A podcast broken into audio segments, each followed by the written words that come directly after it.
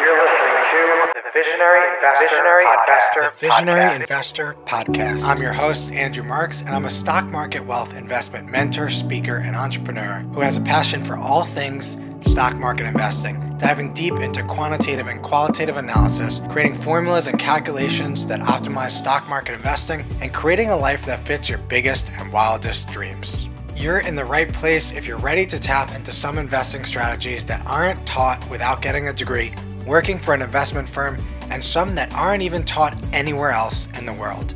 Find deeper clarity on your investments and what your future can hold. Strengthen your understanding of recession, stocks, and your money, and learn the tools to accelerate your investments and wealth. You're here to be a visionary investor, not an average one a passionate disruptor with uncommon goals in the investing world. It doesn't matter where you are in your investing journey, you're never too late to become a successful investor, and I'm here to help you do that. Let's get into the investing flow. Get into the investing flow. Wow, do we have an episode for you today? Have you ever thought about whether the companies that you're investing into or looking to invest into are actually being responsible for the environment, for the workers and employees that work there, and for the company? And are they being fair? Are they actually improving our world or are they making it worse? Today, we're going to talk about ESG, which is sustainable investing. ESG stands for environmental, social, and governance. Some information in this podcast was pulled from MSCI's website, which is the finance company that's the leading provider of ESG data. MSCI assesses thousands of data points across 35 key issues. What does this mean? Well, MSCI is going to give you insight into the following environmental, social, and governance. Today, we're going to mostly focus on environmental, so sustaining our planet, protecting from climate change, pollution, and waste, and disrupting biodiversity. This is really important, and I don't hear it spoken about enough with investors and with the stock market. And as I started diving into this topic, I have to be honest with you, I really was noticing how not only important it is to the world, but how passionate we are about this topic. And I know Jess and I have talked a lot about it in the past and even more recently. So, this is just something that speaks really closely to home for both of us. And I'm just so excited to be able to share this with you guys. That being said, let's let's get into it. Biodiversity is the different types of living things on our planet. Essentially, we're talking about the impact of large corporations on ecosystems. What's an ecosystem? According to National Geographic, an ecosystem is an area where plants, animals, other organisms, and weather and landscape work together to form a bubble of life. So think of like a forest, for instance. A forest does so many things, it's an ecosystem in it of itself. So a forest purifies air, it filters water, provides food, prevents erosion, helps against climate change. It sustains biodiversity. Our planet has so many ecosystems in it. And forests are just one example. Now, if you think of like trees, for instance, and plants, they store carbon, which slows down the carbon dioxide buildup in the atmosphere in an effort to reduce the warming of our planets, essentially climate change, and it does this on its own. We don't go, hey, tree, can you help us with this carbon dioxide issue? No, they do that naturally, and they've been doing that naturally for eternity. So, we as a species that is on Earth, we have a responsibility to make the Earth a better place. They were there before us, we came after.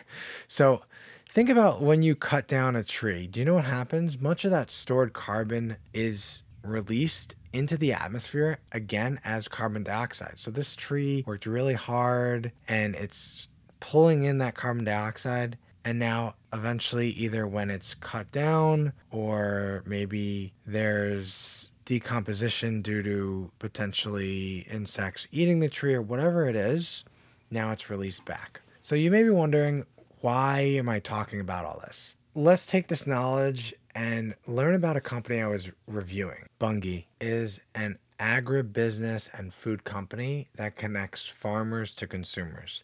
They're one of the largest oilseed processors in the world. One of the big products they make is soybean oil, among many others.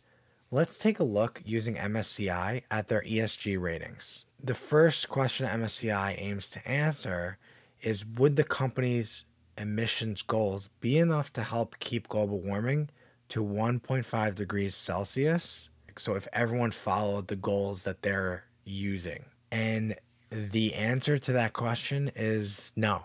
They're strongly misaligned. We would increase global warming to 3.5 degrees Celsius by 2050 if all companies followed the emission goals Bunge is using. Now, if you think a little bit further about the agriculture business, about farmers, about these corporations and what's going on here with the corporations essentially having the farmers do things that work best for the corporation. So, what's going on? They're making soybean oil. And the process, we're going to get into it, but it's clear when you think a little bit further about it why this is causing so many greenhouse gases.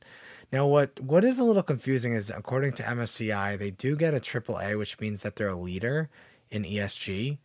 So we can only imagine what other companies in the industry are like. But I always like to do more digging. They're actually a laggard in biodiversity and land use. So we talked about biodiversity before. Now this is going to kind of come full fold. One thing I use to try to understand this topic further, I, I was looking at a bunch of different resources and I came across Zero Acre Farms blog. The reason I really had to share this resource is because it shares some wonderful information about the impact of vegetable oil production on the environment. Seed oil is one of Bunge's main products, and for Bunge, I'm referring specifically more so to soybean oil, which is more commonly known as vegetable oil. But some other seed oils are canola oil, grapeseed oil, sunflower oil, etc. This blog just does an amazing job exposing and also just educating on what the entire process is behind seed oils. Because more often than not, it seems from the blog and my research so far that there's a lot behind the scenes that we don't actually see. And there's a lot that goes into the oils that we use on a daily basis. So let's protect ourselves, let's protect each other, and let's protect our planet. So this comes directly from Zero Acres blog. It's broken down into six categories land use, planting, water and irrigation, agricultural chemicals, refining oil, and transportation. These are the six categories that Zero Acre talks about. Wait until you listen to this. Land use. So corporations or farmers acquire land and they prepare it for planting crops. What's the potential impact? Deforestation, ecosystem destruction, and habitat loss. Then the next step planting. Farmers and workers plant crops each year or multiple times per year, and the potential impact erosion, soil depletion, emissions, energy usage. Next is water and irrigation. Crops require plenty of water, so farmers often irrigate them from other waste sources instead of relying on rain. Potential impact water shortage during drought conditions. Agricultural chemicals. Farmers often use synthetic fertilizers, pesticides, herbicides, and other chemicals to increase yield and minimize profit loss. Potential impact pollution and contamination of soil and water. Refining oil. Farmers and workers harvest and process the crops, then refine them into cooking oil using industrial processes which require machinery and often solvents to extract maximum amount of oil potential impact, emissions, energy usage, soil loss, pollution, and contamination. And lastly, transportation. Refined oil is stored and transported, traded or sold, and eventually bottled and shipped to the consumer. The potential impact, emissions, and energy use. And they also share ways that vegetable oil production could be more sustainable. And I love that they're sharing those too and reading through some of them, like instead of using soybean oil, using olive oil, stuff like that. It's just great for consumers to know. And it's also amazing to learn more about this in the process. So, what's very common in oilseed production? The crops are sprayed with glyphosate. This is a weed killer and it doesn't kill the soybean crop. So what's happening is you're killing the weeds, you're killing the insects, and you're leaving the crop intact. Another name for this is Roundup. So glyphosate or Roundup. Now, this not only goes into our food, it contaminates the soil, it ends up in our water supply. It's really a slew of terrible effects. Now, according to the National Institutes of Health, they analyzed studies that linked glyphosate to different cancers. Other studies showed that it altered estrogen receptors, among other issues. Now, the EPA, the Environmental Protection Agency, says there's no evidence that it causes cancer.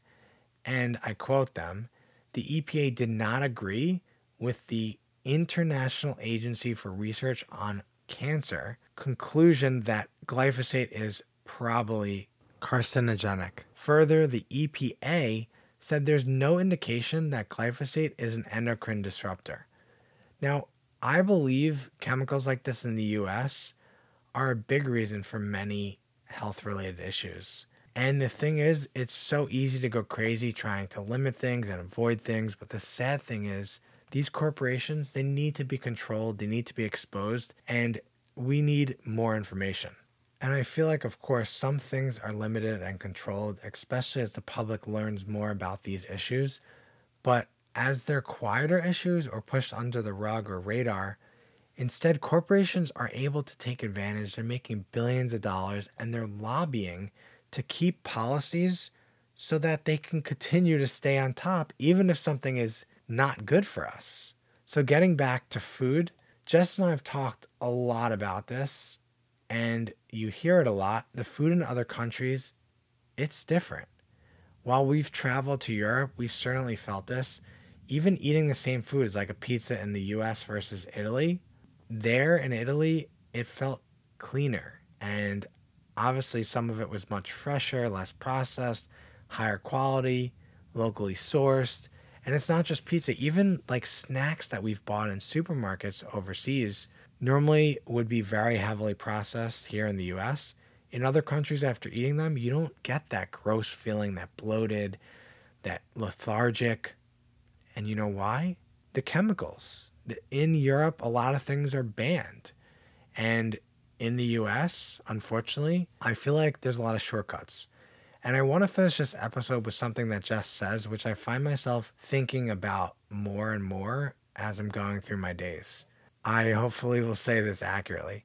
There are really no shortcuts to make something great. There are really no shortcuts to make something great. This really applies to everything. And especially as Jess has taught me how to be a better cook, and at times I would try to do things like really fast and I'd be lazy when I was cooking. And unfortunately, that's kind of how I grew up cooking. And that's not a knock on anyone, it's just how things were for me growing up. So instead, when I was learning from her, and you know, maybe normally I would burn things or cook them on too high of a heat, once I started listening to her and cooking things on lower heat adding more seasonings, letting them, you know, marinate more, being more patient and putting more effort into my cooking, I started noticing, wow, my food was coming out so much better. Why was this? Why is this? There are really no shortcuts to make something great. You could try to just microwave something, or you can spend the time and actually put the effort in and the patience and the dedication to making a great meal big, big difference here. And I believe the same applies to agriculture, to global warming, to deforestation, to corporate companies. Glyphosate is that shortcut. Some shortcuts are certainly more harmful than others. Imagine if instead of using glyphosate, companies found other organic methods. And we all know these exist. However, I'm sure they require more work, maybe they cost more money, and then they lead to lower profits for corporations. But guess what? Why should we be subjected to chemicals that could lead to cancer, impact our ecosystems, our endocrine systems, etc., and so much more? Big corporations with a lot of money, they tend to have a lot of power. And it makes it really, really hard to understand the truth of what's really going on. And let's be honest here, even if Roundup aka glyphosate, is off the market in a couple of years or less, many times something else is going to come out in its place and it's hidden and it may be hidden for a while. Why? For that shortcut, that profit, for greed. So here at the Visionary Investor, we challenge you. Before you invest, check ESG ratings. Look into the company. Do you actually stand behind what the company is doing and how they're doing it? Are they visionaries? Are they looking after our planet? Are they looking after you? These are such important questions to ask. We really wish that they were asked more often, and we wish companies were just doing the right thing. But we need to each look after each other. And the more we talk about this and stand up for what we feel is right, the more we change the world. No matter what you feel your impact is, it's immense. It's not small. We all can play a part in making a positive change. So let's do this together as investors. We're so passionate about truly helping the world be a better place. And it really does start with all of us the consumers, the investors. When we can better understand a company, we're able to take that knowledge, we're able to invest into better companies. And the more money we put behind companies that we feel good about, the more we understand, the better chance we have at taking these large companies and making them have to change their policies, making them be better for the earth, be better for us, be better for their own employees and their own company it's so important because when you're doing this research and when you're learning, you'll also realize the companies you don't want to support anymore because you don't like the missions they're sharing. You don't like how they're doing things and you don't like what you just learned about the behind the scenes. So, if you're unsure of where to start as an investor, how to gain this knowledge, how to do this research, because it's not difficult, you just need a push in the right direction. We created a masterclass to help you unlock the secrets to six plus figures passively in the stock market. That is, of course, sustainable too. There's a link in the description or head over to VI Archives community to watch this training for free. Thank you, everyone, for listening to this podcast. Kindly subscribe and follow us on all other platforms at The Visionary Investor, and have a wonderful day.